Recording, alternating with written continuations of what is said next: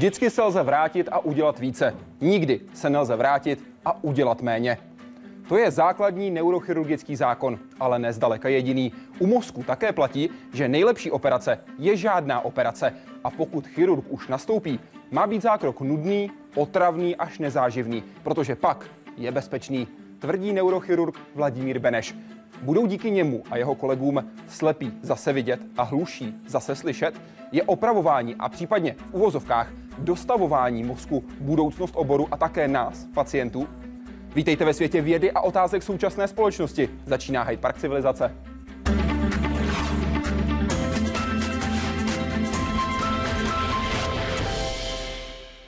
Pane profesore, vítejte. Děkuji, že jste přijal pozvání do Hyde Parku civilizace. Dobrý den. Otázky na vás směřovaly na našem webu www.hydeparkcivilizace.cz celý týden. Můžete samozřejmě přidat další, stejně tak jako vaše komentáře. Ptejte se na všechno, co vás zajímá. Máte na to ještě dost času. Vyberte cestu, která vám bude příjemná. Web, Facebook, SMS, Twitter, Google+, všechno je vám k dispozici. Teď vyrážíme do naší vlastní hlavy. Nejsložitější systém, který člověk kdy poznal, vydává svá tajemství jen pomalu. Některé jeho funkce a schopnosti vědci sice už definovali. Jsme schopni identifikovat centra mluvení, centra řeči. Nejenom centrum porozumění řeči, ale i centrum té, té mluvené řeči. To nesplývá. Centra pro třeba hybnost druhostranných končetin, eh, ta centra, která nám ovládají hybnost očí. U jiných ale tápou, nebo rovnou přiznávají, že ví, že neví. Kde si nejsme jistí, jsou takové ty vyšší, zejména psychologické funkce a tak dále. Jo? Kde sídlí svědomí, kde sídlí morálka a tak dále a tak dále. To jsme schopni nějakým způsobem ovlivnit farmakologicky, ale abychom přesně znali lokalizaci, tu asi nikdy znát nebudeme. Je tedy vůbec možné poznat něco tak složitého, jako je mozek, když výzkum bude jen na lidech, a tedy na jiných mozcích? S ambiciozním projektem přišel americký prezident Barack Obama. We can identify galaxies light years away.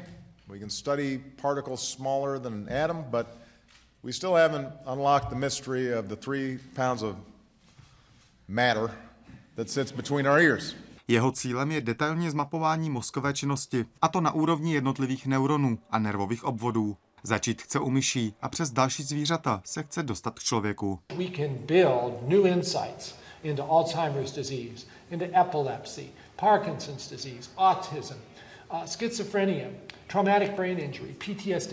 All of these conditions that we know have their basic difficulties residing in the brain. A že jich je. První úspěchy při jejich řešení přichází už teď. Tady se polští lékaři snaží pomoct mladé ženě, která trpí nekontrolovaným přejídáním. Nutkání chtějí zbavit tak, že do mozku zavedou elektrodu a ta bude stimulovat příslušné centrum. planie niedalekim zresztą jest także sięgnięcie po bardzo spektakularne operacje e, stymulacji struktur głębokich mózgu i, i uchylę tutaj troszeczkę rąbka tajemnicy, na przykład w alkoholizmie. Právě podobné experimentální zásahy, modulace mozku, jsou jednou ze slibných větví, kam se neurochirurgie může ubírat. Protože drobné úpravy, byť s velkým efektem, a možná i podrobné zmapování mozku je zatím maximum, na co současné technologie stačí. Otázka je, až, až teda přijdou, doopravdy přijdou kvantové počítače, tak potom se můžeme bavit o tom, jestli, jestli přijde technologie, která bude schopná po té, co podrobně zmapujeme mozek, bude schopná ho alespoň částečně napodobit. Ale v tuhle tu chvíli si myslím, že to bude opravdu na, na úrovni velmi triviálních pokusů o připodobnění se té funkci. Tajemství lidského mozku tak zatím zůstávají uvnitř lepky. S jejím otvíráním ale mají neurochirurgové bohaté zkušenosti. Jaroslav Zoula, Česká televize. Pane profesore, jak bohaté jsou ty vaše zkušenosti? Kolik máte za sebou operací mozku? No, teď jste mi zaskočil. Někde kolem pěti tisíc bych odhadl. Tedy celkové číslo bude kolem sedmi, z toho dva tisíce budou páteře, ty plotenky známe, takže tak kolem pěti tisíc mozkových operací by to mohlo být. Co je na mozku pro vás stále tajuplné? A chtěl byste to vědět? Tajuplné je, je všecko, to je 1200-1300 gramů hmoty, která je pravděpodobně vůbec nejsložitější hmotou známou ve vesmíru a svým způsobem, ono to tu zaznělo, my nikdy nedokážeme poznat všechny jeho funkce a nikdy mu nedokážeme eh, dokonale porozumět. Asi z toho důvodu, že k jeho studiu lze použít zase jen ten mozek. Takže on sám sebe vlastně svým způsobem asi poznat e, nemůže. A je to také hm, zařízení, já nerad říkám orgán, ale tak dejme tomu součást lidského těla, která je svým způsobem to hlavní, to zásadní, to fundamentální, to, co člověka dělá člověkem a je to něco, co i dnes po těch letech mě uvádí v určitý úžas, ale zároveň v určité takové jako v určitou skromnost a e, údiv nad tím, co všechno ten mozek dokáže, ale zároveň i údiv nad tím, co my dokážeme s tím mozkem udělat. A e, do, do, dodnes je to pro mě ten nejza, ta nej, těch nejzajímavějších 13 gramů hmoty, které známe ve vesmíru. A možná i to, že právě zase díky mozku se na mozek takhle můžete dívat a takhle se nad ním zamýšlet. Možná, že jo. Možná, že ona neurochirurgie de facto je jeden mozek nad druhým mozkem, protože vy musíte použít ten vlastní mozek, aby udělal správně tomu mozku, který tam e, čeká na nějakou určitou pomoc od vás a tam není to vlastní provedení, to tam zaznělo v tom úvodu. Tam jde o to rozmyslet a vymyslet, co udělat tak, aby z toho ten pacient profitoval a pak, když je těch pacientů víc, tak se třeba pokusit o nějakou generalizaci a dostat se někam dál, že jo. E, je to součást vlastně, nebo zase znova těch 1300 gramů trvale budí určitou zvědavost a ta zvědavost vede zase k tomu, k těm desítkám otázek, které by člověk rád si zodpověděl a e, pak si staví různé hypotézy, snaží se to buď nějak vyvrátit nebo prokázat. A je to víceméně takový jako základ e, i určité vědecké práce a publikací a přednášek a asi je to obecný je v neurochirurgii, protože obecně z chirurgických oborů neurochirurgové mají daleko nejvíc publikací, že jsou nejzvědavější asi a ne, já nechci říct, že přemýšlí možná víc než jiné chirurgické obory, ale e, nepochybně se v tom oboru pohybuje neuvěřitelné množství chytrých lidí, takže tahle ta interakce je nesmírně. Takže jako pořád je tam co dělat, nad čím přemýšlet a pořád také čím se bavit. Nechybí jim také neurochirurgům nejvíc informací? O srdci se asi ví víc než o mozku. Má, máte pravdu, že asi máme největší nedostatek informací nebo největší nedostatek fakt a jsou určité věci, které se můžeme jenom domýšlet nebo si člověk jenom intuitivně může říkat, co může, co nemůže, ale eh, je pravda ta, že těch informací by asi bylo dobré mít víc. Podíváme se na ty, které rozhodně máte. Pane profesore, je pravda, že mozek nebolí, že nemá žádná nervová zakončení? To je pravda. To je pravda. Mozek je jediná část těla, která není inervována. Mozek sám sebe neinervuje, takže to, co bolí poslední, jsou ty mozkové obaly a pak už eh, mozek nebolí, takže nám to umožňuje operovat vlastně e,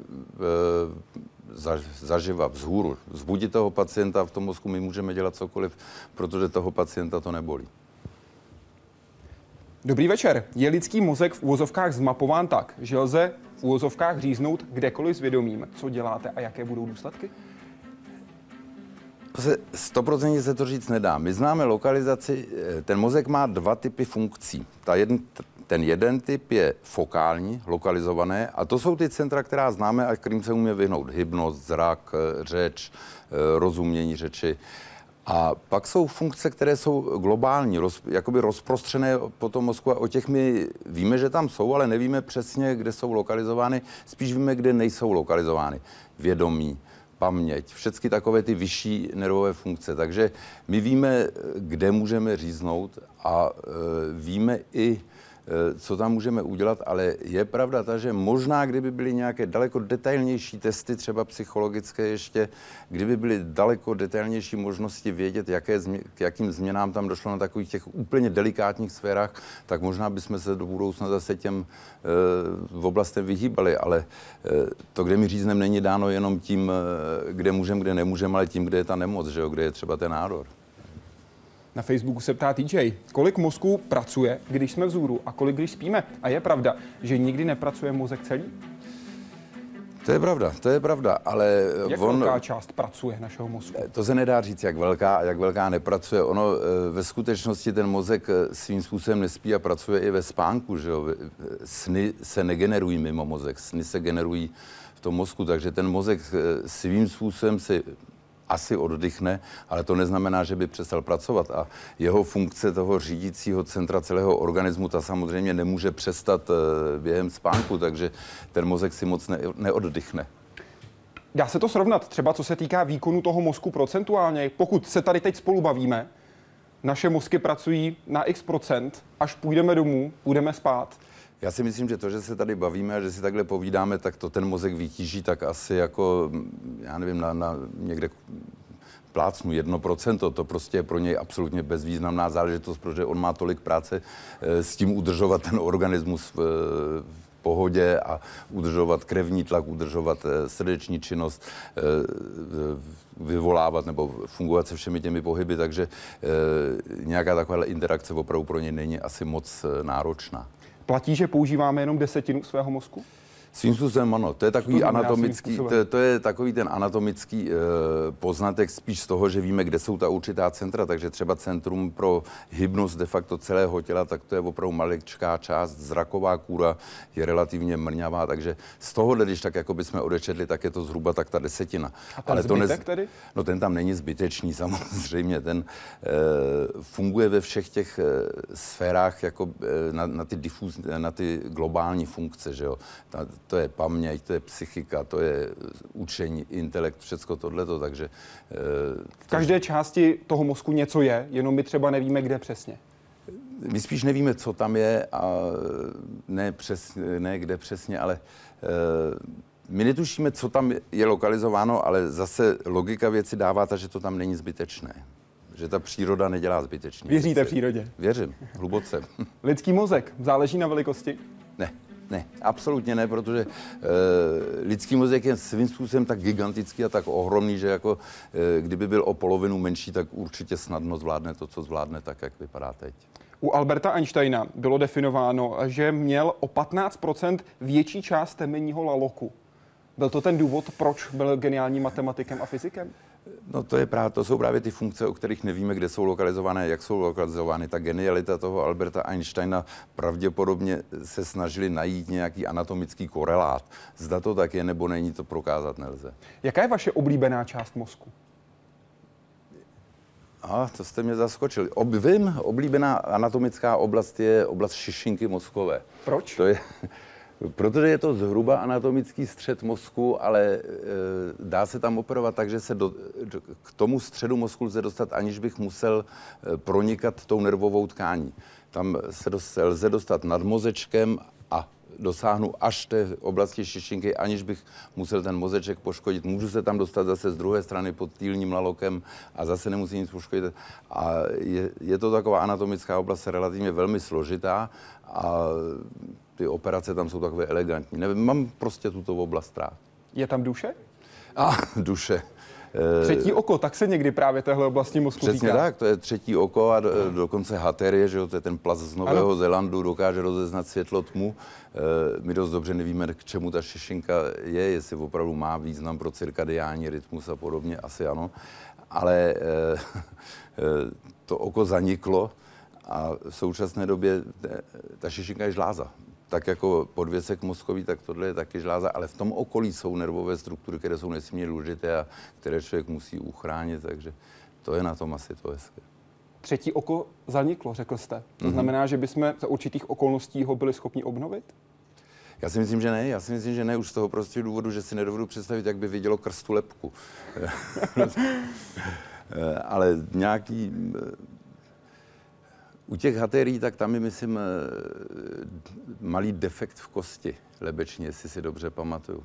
A tudíž oni jsou zřejmě schopní vnímat i přes kůži ty změny světla. Ale to nevím, to se přiznám, že tohle... A hlubší filozofický význam byste v tom neviděl?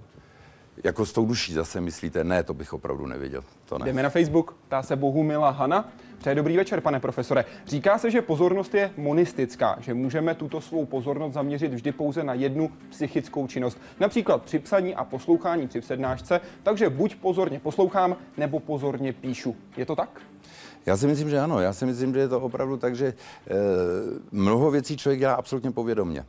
A tady třeba v tom případě určitě si eh, ta zatelka všimla toho, že třeba si dělá poznámky a dělá je víceméně mimoděk a pozornost má třeba zaměřenou na to, co ten přednášející promítá na e, obrazovce. Takže opravdu tam je to jedno. I když se říká historicky, že e, u chlapů je schopnost se věnovat jenom jednomu problému dáno tím, že lovili, že jo, a že opravdu se museli soustředit na všecko. Kdežto u ženských, který museli hlídat ty malý pobíhající kolem k tomu sbírat bobule, ženský určitě dokážou e, střebat v tomto daleko víc. Také zorné pole je širší. Také zorné pole mají širší, ano. Multitasking se dá tedy vyložit genetickým vybavením žen?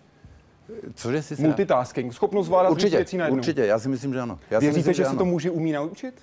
Já si myslím, že ne. Já, se, já, to, já to vidím na sobě, že já opravdu jsem schopen se věnovat vždycky jenom jedné věci a pokud e, mám touhu třeba k tomu poslouchat televizi a zároveň koukat na počítač, tak e, ani jedno neudělám dobře. Že neslyším dobře, co se říká. Jo, takže myslím si, že tohle se nedá moc naučit. Je tedy lepší chirurg nebo chiruržka? Jak na co? E, já nevím, aby jsme nezaběhli do nějakých sexistických problémů tady. Já si myslím, že na složitější věci je lepší chirurg, na jednodušší věci, které jakoby e, záleží na pečlivosti a na e, určité zodpovědnosti, tak je lepší žena. Ku příkladu si myslím, že daleko lepší plastičtí chirurgové mohou být ženy.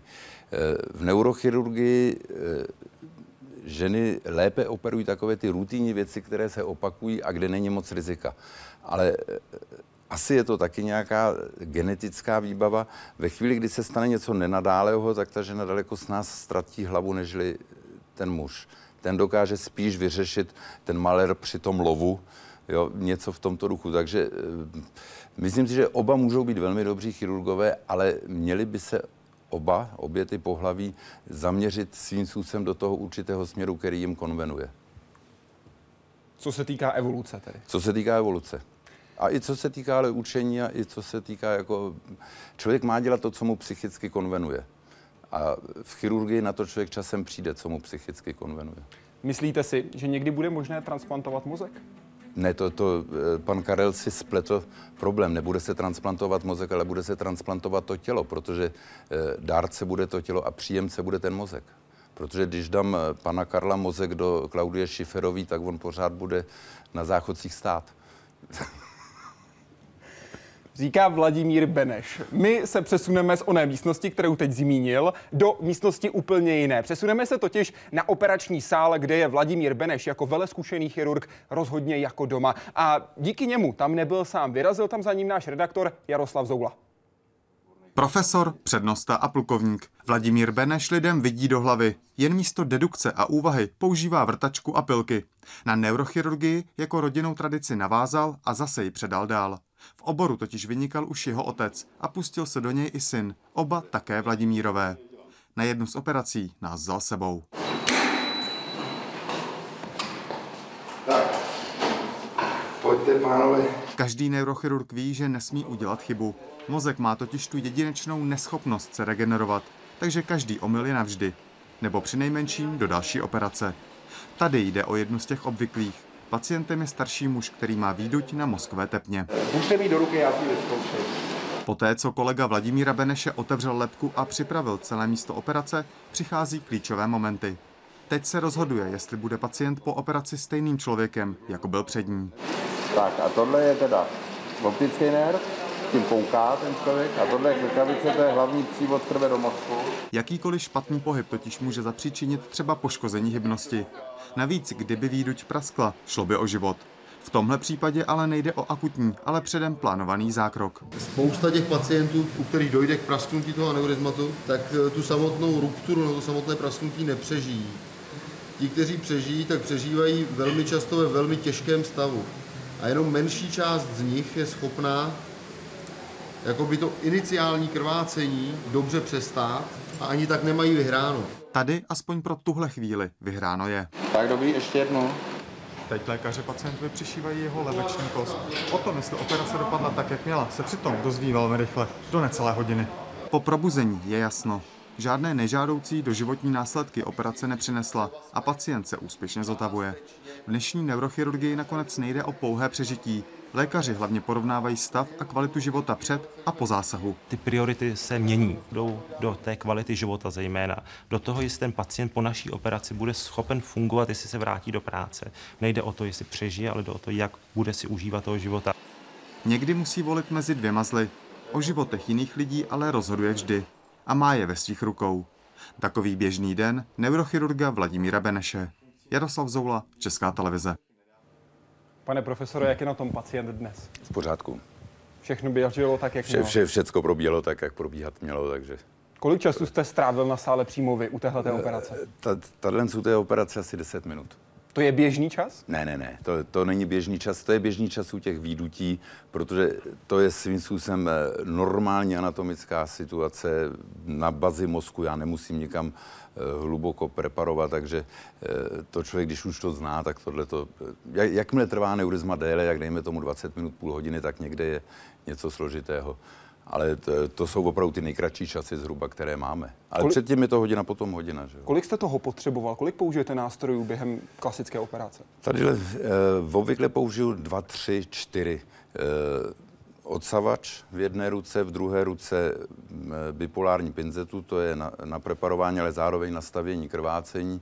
Občas nůžky, když je třeba něco přestřihnout, občas takové jako šťourátko, kterým se ty tkáně odstrkují a to je svým způsobem skoro všechno. Kdy potřebujete obrázek tygra, míče nebo auta? To potřebujeme u eh, velmi specifických operací v oblastech, kde je lokalizována řeč a rozumění řeči. Eh, My pak toho pacienta napřed uspíme, uděláme tu kraniotomii, že si zjednáme přístup eh, k té oblasti, kterou potřebujeme operovat, pak nemocného vzbudíme a pak si mapujeme, kde ta řeč je lokalizována, protože tu my neumíme nějak jinak monitorovat. Všechny ostatní funkce dokážeme nějakým stylem monitorovat elektrofyziologicky, že nám běhají nějaké křivky. No a pak mu ukazujeme auto, on řekne, že je to auto, pak mu ukazujeme, že je to, co já vím, pomeranč, on řekne, že je to pomeranč. Přitom tu kůru mozkou stimulujeme a ve chvíli, kdy stimulujeme v místě, kde je ta řeč, tak on nám neřekne, že je to auto. Takže víme, že tady ne, že tomu se musíme vyhnout, takže my si takhle napřed zmapujeme, kde ty funkce jsou lokalizovány a pak teprve operujeme a pak na závěr té operace, když to skončíme, tak zase ho uspíme a normálně tu ránu zavřeme. Jak si vyznačíte tu cestičku v mozku, kam nesmíte sáhnout? Takovými malými papírky s čísly a ty si na ten povrch dáme. To, to děvčata nechají vystylizovat papír, na to se napíšou číslička, jedna až třeba 40, 50 a pak ty maličké jako známečky na ten povrch toho mozku dáváme. To je to mapování vlastně situace. Není tam riziko přenosu bakterií, nějakých následných infekcí? Ne. Tak za prvé ten papír je pochopitelně sterilní, to není papír, že by někdo utrhl vedle z bloku a na to my jsme si to tuškou napsali. A za druhé, eh, mozek je v tomto do určité míry privilegován. Eh, On je nesmírně odolný vůči infekci. Neznamená to, že bychom neměli infekční on- onemocnění, ale eh, je toho v porovnání třeba s ostatními chirurgickými obory, tak těch infekcí je málo, ale hlavně je vysloveně málo vyslo- infekcí mozku. Jo, to, a to už pak je samozřejmě zlé, takže v tomhle tom je ten eh, náš obor jako velmi zvýhodněn, řekl bych. Čím to? Proč má mozek takovou to výhodu? Jo, to já nevím, ale... Příroda to zařídila? Příroda to zařídila. Já si myslím, že si chránila to nejdůležitější, co má. Na webu se ptá Václav. Váš kontakt s pacientem operací končí nebo sledujete i postup rehabilitace? Pokud ano, jak dlouho probíhá? Kdo ji zajišťuje?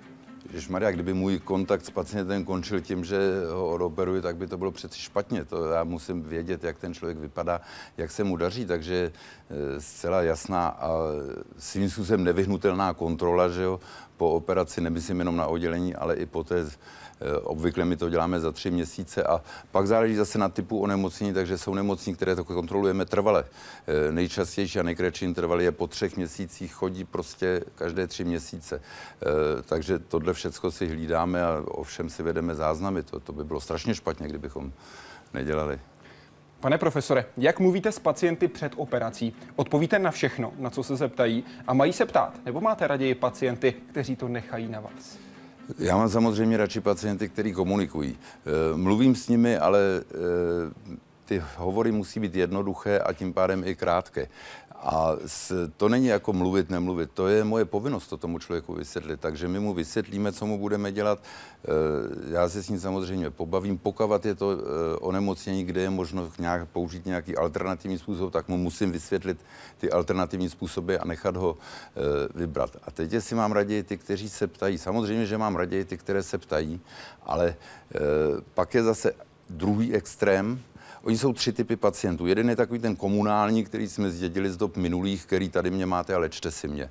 To příliš jako není. Pak je ten regulérní, normální, e, přirozeně inteligentní člověk se zdravým rozumem, který se ptá pak tak, jak má. A pak je třetí typ, to jsou takový ty přeštudovaní pacienti, obvykle s technickým vzděláním, kde mají tu představu, že A vede k B a to musí vést k C. A oni si to všechno sestudují na internetu a dopadne to tak, že o té jedné partikulární nemoci toho ví daleko víc než já, protože oni si to teďka dokonale sestudovali. A teďka mě třeba i zkouší z toho, jestli jsem čet, co o té nemoci včera vyšlo ve Rwanda Daily. Jo, to ně, někdy se to stane, ale těch je naštěstí málo a víceméně těmto se to nejhůř vysvětluje. A odpovíte na všechno? Na to se vás pacienti zeptají? E, Odpovím na všecko, na co se zeptají, s tou výhradou, že samozřejmě tohle to nemůže být nějak jako e, byrokratizováno. To musí být individuální. Já musím sám e, nějak tak vycítit, co tomu pacientovi můžu říct a kde už můžu e, zarazit. Protože u zhoubných onemocnění já sice mám svým způsobem morální povinnost mu říct všecko, co by vědět měl, nebo co k tomu patří, ale já zároveň nemám nebo nesmím tomu pacientovi vzít naději tomu musím ponechat. Já mu ji nesmím třeba dát u toho maligního onemocnění, ale nesmím mu vzít tu, kterou má. To by bylo strašně špatně. A zajímavé je, že e, jsou lidi, kteří se vyptají úplně na všecko, na všecko dostanou odpověď, ale tu základní, tu poslední otázku už nepoloží. Tu čas, jak dlouho. Kolik zbývá? Kolik zbývá. To se nezeptá prakticky nikdo. Vy A... sám to řeknete? Ne. Ne, to neříkám. To by bylo braní té naděje. To si myslím, že tohle to už k tomu nepatří. Samozřejmě, když se zeptá, tak je to něco jiného, tak eh, to se dá, že jo, s, svým způsobem říct, tak aby to nebylo nějaké konkrétní číslo, nakonec já ani to konkrétní číslo nemám, ale eh, na tuhle tu otázku se asi odpovídá nejhůř, ale ta padne strašně zřídka. Tam pravděpodobně bude nějaký psychický blok, že tuhle tu otázku už ten člověk nepoloží. Ale samozřejmě pak je rodina, která musí být informovaná plně. To je řeknete Takže, všechno, i když se nezeptá. Tam jo. Tam jo. Já, já, já si myslím, že e, svým způsobem k té medicíně patří nejen e, to e, vlastní léčení, ale i to, ta komunikace s tím pacientem a to informování toho pacienta. A vždycky se daleko líp jedná s člověkem, který je informovaný a který ví. A svým způsobem je až překvapivé, že i relativně nevzdělaný a řekl byste hloupý člověk tohle to dokáže pochopit, když se mu to vysvětlí svým způsobem jednoduše a tak, aby eh, to bylo srozumitelné. Takže eh, jako takové to nemluvení s pacienty nebo něco, to si myslím, že je úplně špatně. A tam, kde to lze, tak nech si ten pacient vybere sám. On ode mě má dostat informace, já svým způsobem mám být jenom takový jako poradce a pak eventuálně vykonavatel, ale lepší je, když ten pacient má možnost si sám vybrat. Kdo ty špatné zprávy zvládá lépe přijmout podle vaší zkušenosti? Pacient nebo jeho příbuzný? Uh, jak kdy, to je individuální, ale e, jsou e, opravdu takový tvrdí pacienti, kteří přijmou všecko, pak máte pacienta, který nepřijme ani pomalu to, že v něm koluje krev, nebo co já vím, nějakou takovou banalitu, a pak zase rodiny, takže ono to, tohle to jako se nedá paušalizovat. Na Facebooku se ptá Jaroslav Pleskot. Pane profesore, jaký vliv na stav mozku daného pacienta může mít několikrát úplná anestezie prováděná při operacích? Hmm. Tak jako může být dobrá a špatná e, operace, tak samozřejmě může být dobře podaná a špatně podaná anestezie. Ale v každém případě jakákoliv takováto manipulace e, s organismem a s mozkem e, není bez rizik a není bez nějakých následků. Takže já si myslím, že při každé anestezii nějaký ten neuron asi zahyne a nějaký ten neuron tam pak chybí, ale e, při tom ohromném množství, kolik těch neuronů máme, tak asi to obvykle nemá vliv a nepochybně o anestezii jako o problému člověk začne uvažovat až v té vyšší věkové skupině, kde opravdu eh, může být ta anestezie eh, rizikovější než ta vlastní operace. To je 60 plus se uvádí většinou. Jako 60 plus ne, já mám takovou zkušenost, že je to 70 plus. Ono se říká biologický věk, ale na to jako samozřejmě je něco jiného, když je extrémně dobře vytrénovaný, ale i z několika studií, i to, co jsme sami dělali u jednoho typu onemocnění, tak ta hranice mi vyšla, nebo nám vyšla spíš kolem těch 70 a e, spíš si myslím, že opravdu je do určité míry kalendářní nežli biologická. To je... E, Vy jste takový... zmínil ten obrovský počet neuronů. Kolik jich máme? No, ono to přesně nevíme, ale to číslo se bude pohybovat eh, někde mezi 10-20 miliardami snad, takže je to ohromné číslo a to, to je, jak jsem řekl, to je tak neuvěřitelně složité zařízení, ten mozek, že to Já na takových těch popularizačních přednáškách mám eh, na jednom obrázku mozek a vedle něj eh, celosvětovou mapu internetu, taková ta jakoby světýlka.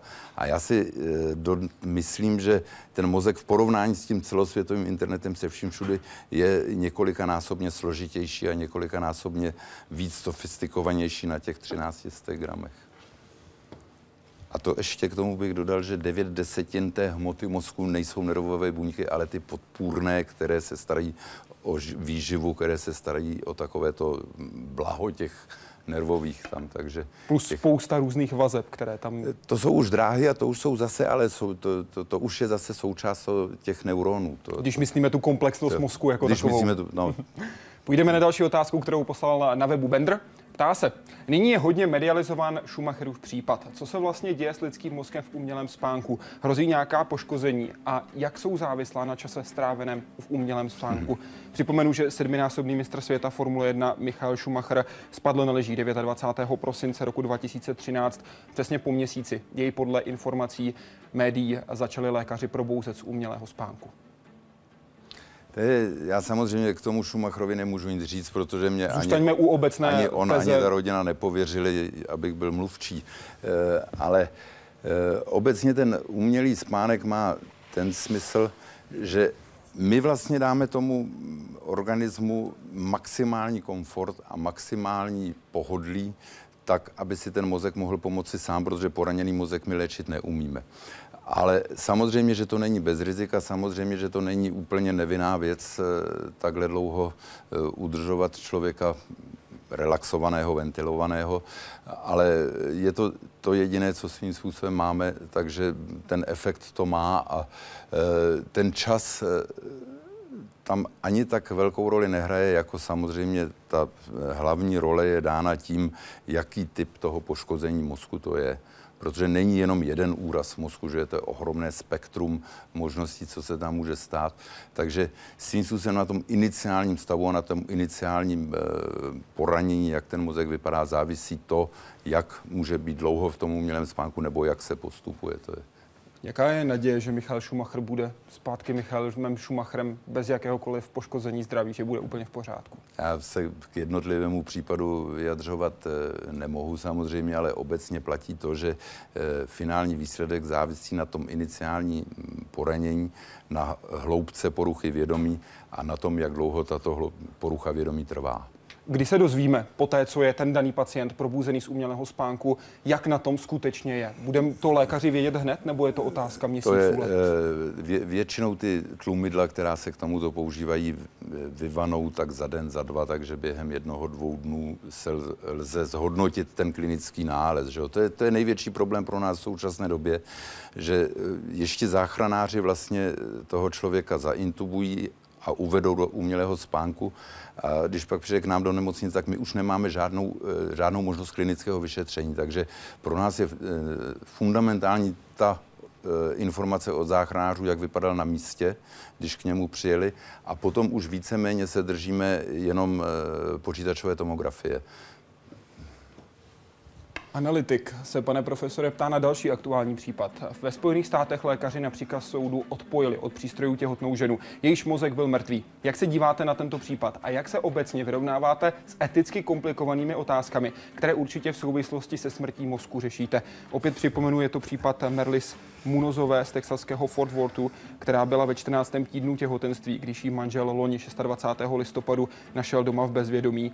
Nejspíš krevní srazenina, kraž, pardon, krevní sraženina měla ty fatální následky a proto byla diagnostikována mozková smrt u této pacientky. Její uh, zůstala ale samozřejmě dále ale, těhotná ve 14. týdnu a proto se řešila ta otázka etiky. Váš pohled, pane profesor. Uh, Tohle to je otevírání otázek spíš filozofických nežli medicínských. Tohle samozřejmě na to člověk může mít nějaký názor a samozřejmě může mít nějaké praktické zkušenosti, ale není to svým způsobem opravdu otázka medicínská, ale eh, etická a morální. V případě talent, dejme tomu tom jednotlivém eh, té těhotné ženy, tak tam samozřejmě první otázka by byla ten plod, to dítě bylo poškozeno, nebylo poškozeno. Jestliže ta matka nedýchala, tak samozřejmě kyslík nedostával ani ten plod. Takže tam eh, tahle ta informace, pokud chybí, tak se samozřejmě nedá zodpovědět. Podle těch informací, které byly dostupné, tak údajně měla být bez, přímo, bez kyslíků zhruba jednu hodinu, než se k ní dostala no tak pomoc. Pak, pak je ta situace jasná. Jestliže to opravdu trvalo hodinu, kdy byla v bezdeší, tedy bez kyslíku, no tak samozřejmě tam nemůže být jiný než špatný výsledek a nepochybně i ten plot už musel být mrtvý, takže pak při smrti mozku, což je Eh, základní parametr samozřejmě ty přístroje vypnout. Tam v tomhle ne, konkrétním ne... případě podle vyšetření lékařů byl mrtvý mozek pacientky, jejího dítěte nikoli, plodu chcete-li. Váš pohled na to možná, a nebo ne, etické dilema. Jeden mozek mrtvý, druhý nikoli. Druhý Pokud nikoli. odpojíte Tam... ten mrtvý mozek, zemře i ten mozek, který stále funguje. Je to správný krok odpojit? No, to je, to je dilema tedy opravdu. Eh, asi bych se eh, držel toho, co eh, svým způsobem se používá běžně. Jak je ten plot starý, zdali ten plot ještě splňuje, dejme tomu, kritéria pro potrat nebo už ne do toho určitého týdne. Pak, jestli ten plot je opravdu v pořádku, jestli už to bylo třeba, já nevím, sedmiměsíční dítě, no tak by 14. se dalo... týden. 14. týden. No tak to asi splňuje kritéria spíš toho potratu. Takže asi v naší legislativě i asi při morálce této země by to odpojení bylo na místě.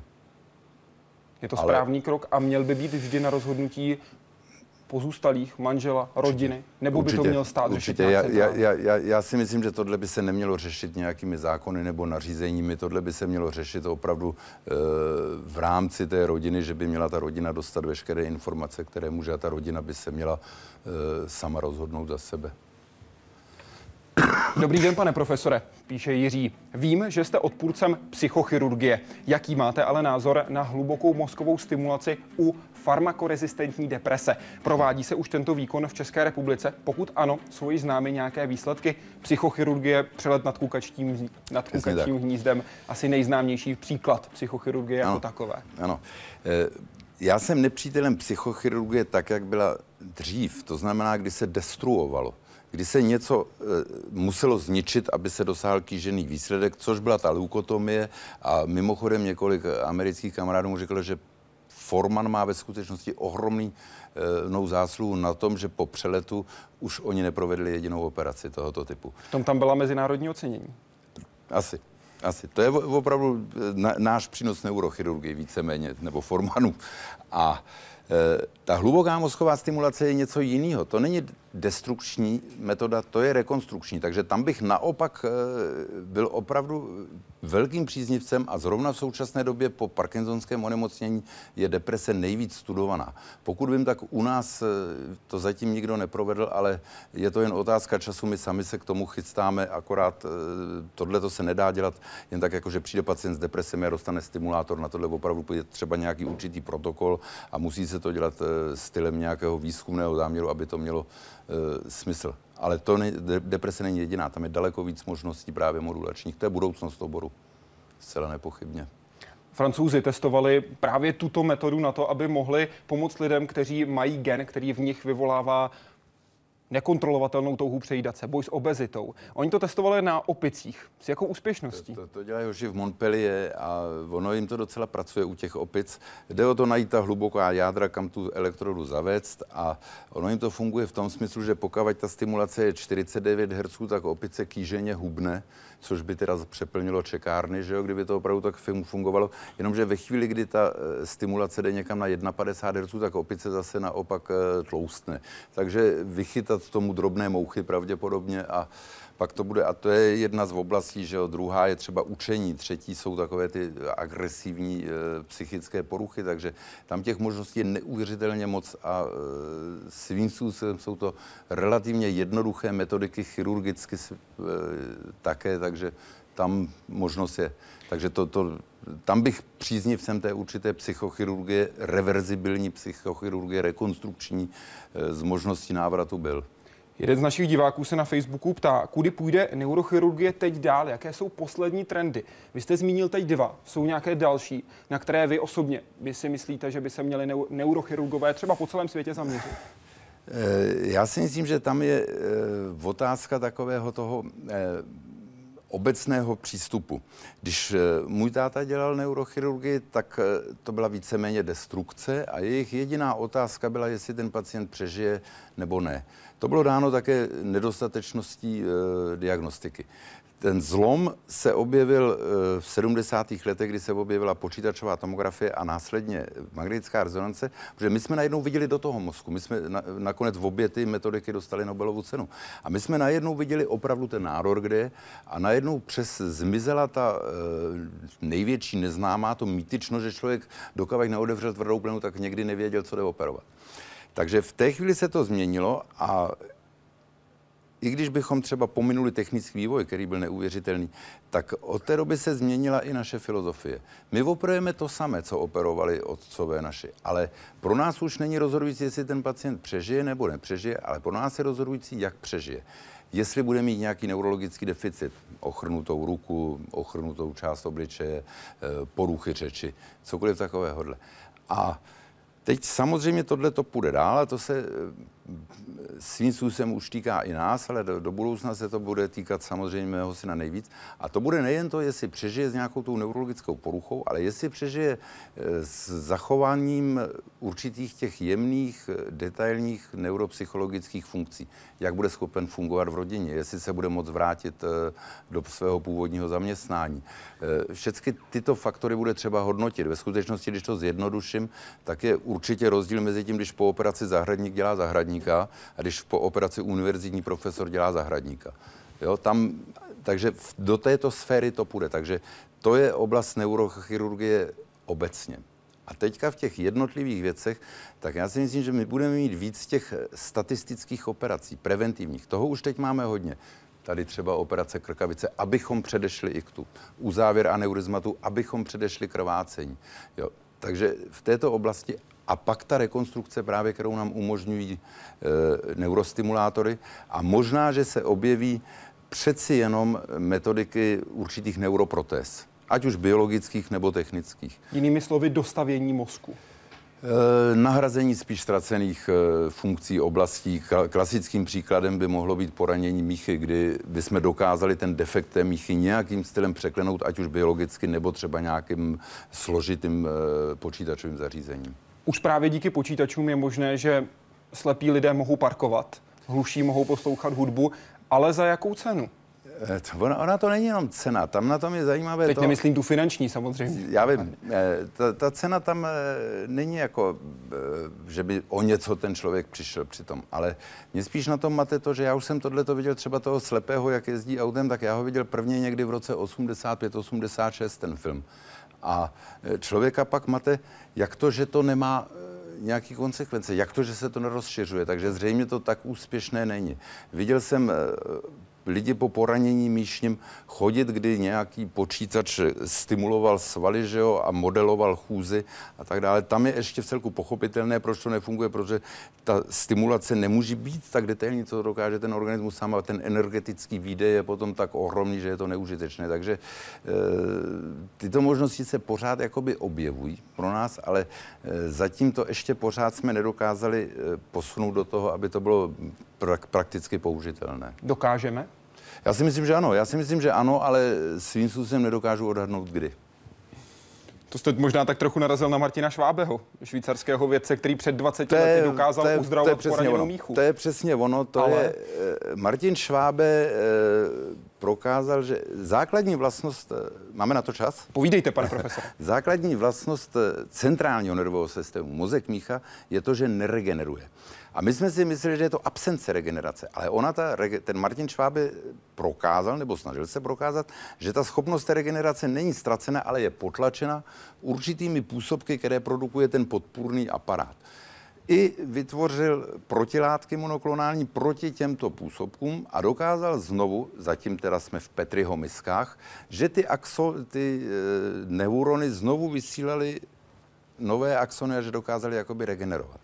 Pak se e, spojil s nějakou Barbarou Brákmanovou z Washingtonu a začali tohleto dělat u krys po poranění míšním experimentálním. A ty krysy chodily. A tohle to vyšlo před, já jsem si tehdy říkal, no tak e, Martin Švábe má Nobelovu cenu, to se, ne, tomu, to se mu nevyhne. Ale za posledních 15-18 let, nebo kdy to tak zhruba vyšlo, tak není žádná další laboratoř, která by to zopakovala ty pokusy a celé to nějak utichlo. Takže zase musel tam být někde nějaký eh, háček, který to znemožnil. Půjdeme do České republiky. Přeje si to John Gee svojí otázkou. Netajíte se tím, že státní kasa není pro platby ve zdravotnictví bezedná. Hovoříte o spolúčasti pacientů. Jak moc je české zdravotnictví finančně nemocné a jak by měla probíhat jeho léčba? Kde ve světě to dělají podle vás dobře? Já začnu od toho konce. Já si myslím, že to nikde moc dobře nedělají. Snad z pohledu finančního, aby to nedělali, nebylo drahé, to dělají dobře z těch eh, zemí, které eh, jako jsou v určitém civilizačním okruhu. To dělají angličani, ale to je ve skutečnosti potom neuvěřitelně kruté zdravotnictví, které neposkytuje to, co třeba poskytujeme my nebo tady nám okolí. Eh, tam je možná největší problém v tom, že zdravotnictví je velmi neefektivní. A ono, když do cedníku lijete e, vodu, tak ona v tom cedníku nezůstane. Kde lepit a... ty české díry? Kde zacelit ten český cedník? To, to je svízel. Tam je otázka. Já si myslím, že my máme to zdravotnictví e, přebujelé, že toho máme e, přeci jenom víc, než potřebujeme. Takže prv... Myslíte nemocnic, lůžek, doktorů, všeho, pacientů? Všeho, všeho. Můj táta vždycky říkal, že pro každého pacienta se najde postel. Já teďka spíš bych říkal, že pro každou postel se najde pacient v nemocnicích. A je v celku logické, že my to nebudeme, kdo to bude korigovat jako lékaři, protože to bychom si samozřejmě řezali větev sami pod sebou, takže to od nás očekávat nikdo nemůže. Stejně tak to nikdo nemůže očekávat od politiků, protože viděli jsme nakonec, že 30 koruna dokázala eh, vyhrát a prohrát volby, takže tam to nebude a je to, eh, a každý je pacient, vlastně každý volič je pacient, nebo potenciální pacient alespoň. Takže tam ani tam to není, takže jediný segment, kde by k té změně mohlo dojít, jsou pojišťovny, kdyby to do určité míry korigovali. Zdravotní pojišťovny. Které by tedy měly získat větší moc říct, tady ta nemocnice je neefektivní. Určitě. Určitě. Jak by to tedy Určitě. fungovalo? Nemocnice XY je to já nevím. Tohle někde, to, jak vysvětlete mi prosím ten systém, jak by mohl fungovat, jak by, z jaké autority by ta pojišťovna mohla říct, pane ministře zdravotnictví, tady na tu nemocnici se podívejte hned, na tady tu o chvilku později, protože podle mě, mě pojišťovny, je neefektivní. Eh, tam jde o to, že my máme 10 milionů obyvatel. A tehdy jsme měli 10 krajů za komunistů, ne, že bych tu dobu měl rád, ale ta byla tak blbá právě, že musela aspoň logistiku mít dobrou, aby přežila nějakou, nějaké období. A na ten jeden milion my jsme měli eh, jednu velkou krajskou nemocnici, na ten milion v tom kraji bylo deset okresů, kde vždycky byla jedna krajská, jedna okresní nemocnice. A to mělo ohromnou logiku. A my teď máme, já nevím, snad 200 nemocnic eh, v republice. A to si myslím, že je zbytečný už i proto, že se ředí nejen ty finanční prostředky. To svým způsobem eh, se dá eh, nějak zaplácnout, protože jsou to jenom peníze. Ale ředí se i zkušenosti. A je jasné, že tam, kde těch pacientů není tolik, tak tam nemají dostatečné zkušenosti. Takže takový ten strašák, že ta babička bude muset jet co 10 kilometrů dál, aby dojela do nemocnice, to je, myslím, hloupost, protože e, nejsme přeci e, v zemi, kde se měří e, vzdálenosti ve vrstvách, nikde tady není daleko, takže je lepší asi vážit cestu o něco dál a vědět, že se ocitnu v dobrém zařízení. A druhá věc, já jsem kdysi použil takový ten příměr, že z třeba Petřin nebo od někaď do, na Václavák můžete jet buď tramvají, taxíkem, nebo můžete jít pěšky. A naši politici se tváří, že máme všichni na taxíka. To je pitomost, že jo. V tom taxíku máte pohodlí, fajn, jedete sám. Pěšky, to už se nám asi nikomu e, jít nechce. Takže zbývá ta tramvaj a ta tramvaj to by byl takový ten standard toho. A my ty standardy do určité míry postrádáme. A ty standardy by neměly být založeny na medicínském základě, ty by měly být víc založeny na ekonomickém základě. A od toho to do určité míry odpíchnout, umožnit to připojištění, protože funguje všude kolem po světě. Nevím, proč by to nefungovalo u nás, i v té naší egalitářské společnosti, takže Jste nevědomky ale... odpověděl na otázku Ondřeje, který se právě ptá, zda je správné, abychom si platili za nadstandardní péči, když už takhle platíme daně. Ale to je přeci hloupost ta otázka. To, to je ta odpověď toho, že eh, jestli si ten pán třeba pojistí automobil nebo barák, nebo eh, jestli se pojistí proti úrazu, když jede na liže. Asi ano. tak proč by se nepojistil proti nemoci? To je normální komerční záležitost pojistit se proti úrazu, proti nemoci, proti čemukoliv. Pane profesore, jaký jsou podle vás dnes Češi? Tá se jeden z našich diváků na webu. Vy jste teď zmínil tu českou společnost právě v souvislosti s tím vnímání zdravotnictví. Jaká je česká společnost? Já si myslím, že eh, hlavní e, fakt e, vlastnost je to rovnostářství že... Touha po rovnostářství? Já si myslím, že ano.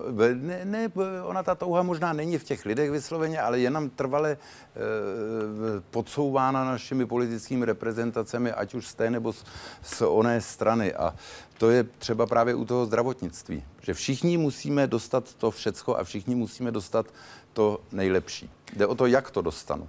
V červenci 2013 jste pro Český rozhlas řekl, velká část české společnosti přestala používat zdravý selský rozum. Mm-hmm. Zlepšilo se to a věříte, že Ne, zlepší? ne, ne, já si myslím, že se to nezlepší. Já si myslím, že tohle není problém jenom české společnosti, já si myslím, že je to problém celé euroatlantické civilizace.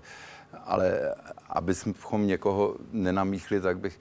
Eh, zdravý rozum přeci eh, není, eh, dejme tomu, eh, všechna ta různá hnutí o tom, že má být polovička žen v určitých funkcích to je hloupost, že jo. Zdravý rozum přeci není e, o, o tom, jestli máme mít všichni vysokou školu a tudíž uděláme univerzitu v každé vesnici, že jo. Zdravý rozum e, člověk má používat proto, aby ty věci byly realistické, abychom eh, se pohybovali někde v té sféře, kde se pohybovat máme. To je bohužel taková ta filozofie, že všichni musí být povinně, povinně šťastní, bohatí, vzdělaní, úspěšní a mít domy a auta. Ten materialistický přístup tedy. Takový do určité, mate, do určité míry materialistický. Bohužel. Jak jste se k neurochirurgii dostal? Zdědil jste obor po otci, učil jste se taky v zahraničí? Oboje. Já jsem to zdědil po otci, protože táta byl neurochirurg, takže já jsem v tom de facto vyrůstal, i když jako e, jsme o tom nikdy nějak moc nemluvili, ale já jsem pak automaticky šel na medicínu a automaticky jsem si za chvíli ten obor vybral. Kdy jste viděl poprvé mozek? Já mám pocit, že to bylo konec, to je taková hezká rodinná historka, já si myslím, že je pravda, ale nejsem si tím tak úplně jist. Na konci první obecné jsem dostal takovéto vysvědčení s tou jednou velkou jedničkou a já jsem s tím šel do lékárny, do úvenky za maminkou, která tam tehdy pracovala a tam mi říkala, jdi to ukázat tátovi na kliniku. Tak jsem šel za tátou na kliniku a tam mě sestry poslali až na operační sál, protože tehdy asi nebyly bacily ještě. A ve dveřích eh, já jsem tátovi ten Glade ukazoval a on tam zrovna někoho dělal, tehdy se to dělalo v lokále všecko, nejenom tak výběrově jako teď a ten člověk se tam eh, bavil tím, že jsem přinesl vysvědčení, takže to byla asi moje první taková ale ne, eh, upřímně říkám, že si nejsem jistý, jestli to není jenom taková rodinná sága. Jistý si budete určitě u zkušeností ze zahraničí. Co to, si vybavíte, to... když se řekne Florencie a nádraží? to byl můj první, když mě pustili za hranice do Florencie někdy v roce 86 tak jsem si tam sebou vezl guláš, tak jsem si tam sebou vezl jídlo, protože jsem samozřejmě neměl peníze. Jel jsem na nějaký sjezd, kde jsem měl přednášet o mozkových mrtvicích, já se na to neuvěřitelně těšil, ale samozřejmě, že jsem na nic peníze neměl, tak jsem vezl ty konzervy sebou a tehdy se nosili takový manžestrový strach a podobný tomuhle. A jak jsem měl mezi těma šatama ty konzervy, tak ono mi to udělalo takový kola tadyhle. Tak jsem pak chodil s těma kolama ty Italové koukali, je to nějaká nová móda nebo ne snad neuvěřitelný, neuvěřitelný výlet. Oslobuje vás někdo, pane plukovníku? Máte uniformu, nosíte ji? Já už nejsem v armádě od, od dubna, ale uniformu mám. Eh, pane plukovníku, mne snad neoslovuje nikdo, nevím o tom. A víceméně tu uniformu jsem také moc nenosil, protože ono to není potřeba, nebo nebyla potřeba tehdy na druhou stranu jsem, eh, i když jsem v té armádě byl, já nevím, dohromady asi 15 let, tak jsem měl takovou určitou hrdost a sounáležitost, protože přeci jenom ta armáda už je součást na to dnes a eh, myslím si, že by eh, měla mít určitou prestiž, tak jako ji má třeba americká armáda v Americe a podobně. Pane profesore, píše Blanka Pečenková Krauzová na našem Facebooku Hyde Parku Civilizace. Vídáme se na pravidelných kontrolách a již jsem vám mnohokrát děkovala za záchranu života. Přesto musím znovu. Jste úžasný odborník, ale také váš přístup k pacientovi je naprosto senzační. Děkuji moc, píše Blanka. To je taková chvála, kterou by si měli nechat eh, do krematoria, abych už se za to nemusel stydět, takže děkuji. Já děkuji, že jste byl hostem Hyde Parku Civilizace. Děkuji také. A můžete se samozřejmě těšit na Hyde Park civilizace zase příští týden. Budeme tady mít dva hosty a olympijskou pochodeň. Dorazí totiž mimo jiné Valentin Davidiac, kapitán největšího ledoborce na světě, které, který nese název 50 let vítězství, který vezl olympijskou pochodeň severním ledovým oceánem a bude tady také Karel Zeman, námořní kapitán, kterého přepadli Piráti. Tejte se na webu i Facebooku. Přeji vám hezký večer. Profesore, mnohokrát děkuji.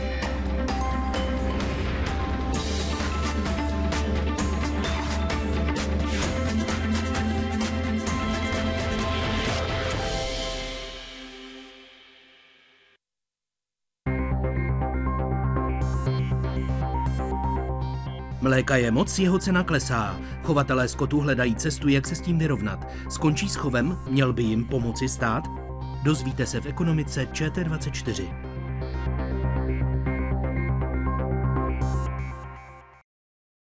Omezení jaderného programu výměnou za uvolnění sankcí. Historická dohoda s Iránem.